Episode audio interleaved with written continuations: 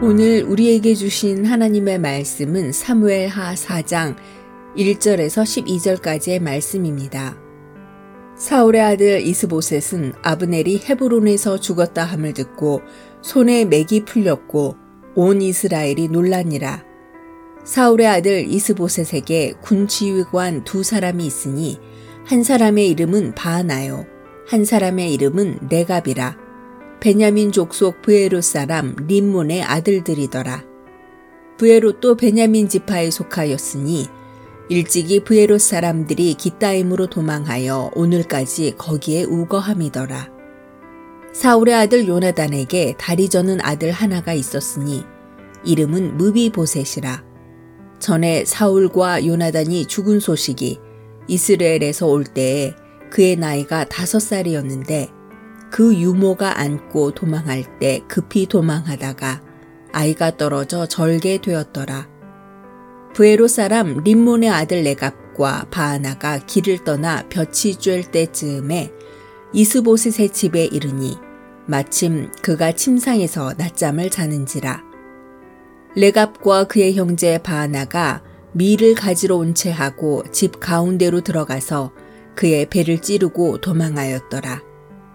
그들이 집에 들어가니 이스보셋이 침실에서 침상 위에 누워있는지라. 그를 쳐 죽이고 목을 베어 그의 머리를 가지고 밤새도록 아라바 길로 가 헤브론에 이르러 다윗 왕에게 이스보셋의 머리를 들이며 아뢰되, 왕의 생명을 해하려 하던 원수 사울의 아들 이스보셋의 머리가 여기 있나이다.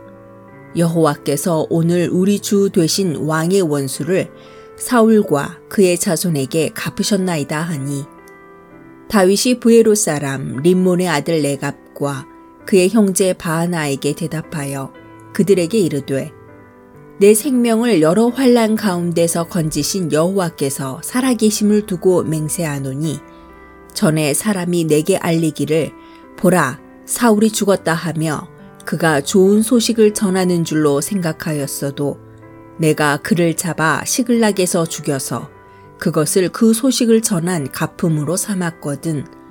하물며 악인이 의인을 그의 집 침상 위에서 죽인 것이겠느냐. 그런즉 내가 악인의 피 흘린 죄를 너희에게 갚아서 너희를 이 땅에서 없이 하지 아니하겠느냐 하고 청년들에게 명령하매 곧 그들을 죽이고 수족을 베어 헤브론 목가에 매달고 이스보셋의 머리를 가져다가 헤브론에서 아브넬의 무덤에 매장하였더라. 아멘. 안녕하세요. 수요 묵상의 시간입니다. 인생의 큰 기회를 잡아본 경험이 있으신가요? 오늘 인생의 큰 기회를 잡은 사람들의 이야기가 나옵니다. 그들은 그 기회를 잡아서 얼마나 크게 성공하게 될까요? 다윗이 왕이 된 후 사울을 따르던 사람들은 사울의 아들 이스보셋을 왕으로 세웠습니다.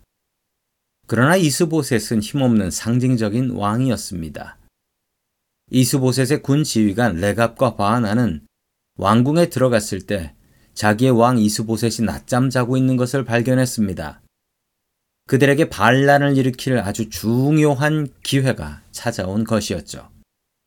레갑과 바아나는 잠자고 있는 이스보셋을 죽이고 그의 머리를 잘라서 다윗 왕에게 가져갑니다. 인생의 큰 기회를 잡은 것입니다. 어차피 무너질 나라입니다. 이스보셋을 죽여서 목을 들고 왔으니 다윗 왕에게 큰 상을 받을 것이 분명하다라고 생각했습니다. 이게 그들의 인생의 큰 기회일까요? 다윗은 레갑과 바아나를 처참하게 처형합니다. 하나님께서 세운 왕을 죽였으니 벌을 받아 마땅하다라는 것이었습니다. 그들이 잡은 것은 기회가 아니었습니다. 오히려 그 일 때문에 그들은 죽임을 당하게 된 것이지요. 레갑과 바하나는 기회주의자였습니다. 그들에게 원칙이라는 것은 없었습니다. 자기가 모시던 왕을 살해했습니다. 나라를 지키라고 세운 군인들이 자신의 왕을 잡아 죽이는 것은 원칙에 어긋나는 일이지요. 반대로 다윗은 원칙주의자였습니다. 이스보셋이 죽어서 나라는 통일될 수 있었고 이제 평화를 누릴 수 있게 되었지만 다윗은 자신의 이익보다도 원칙을 사수했습니다. 다윗이 지켰던 이 원칙은 오랫동안 지켜집니다. 비씨 오백팔십육 년 남유다가 멸망할 때까지 다윗 왕조는 사백 년 동안 든든하게 유지가 되었습니다. 다윗은 하나님이라는 원칙과 믿음이라는 원칙을 지킨 사람이었습니다. 반대로 레갑과 바하나는 원칙보다 기회를 쫓았습니다. 사탄은 우리에게 기회라는 유혹을 줍니다. 기회가 왔을 때 다시 한번 생각해 보십시오. 이게 정말 기회인지 사탄이 주는 유혹인지.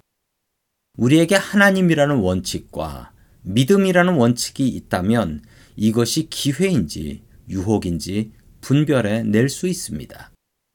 다윗과 같은 원칙주의자가 될 수 있기를 주의 이름으로 간절히 축원합니다.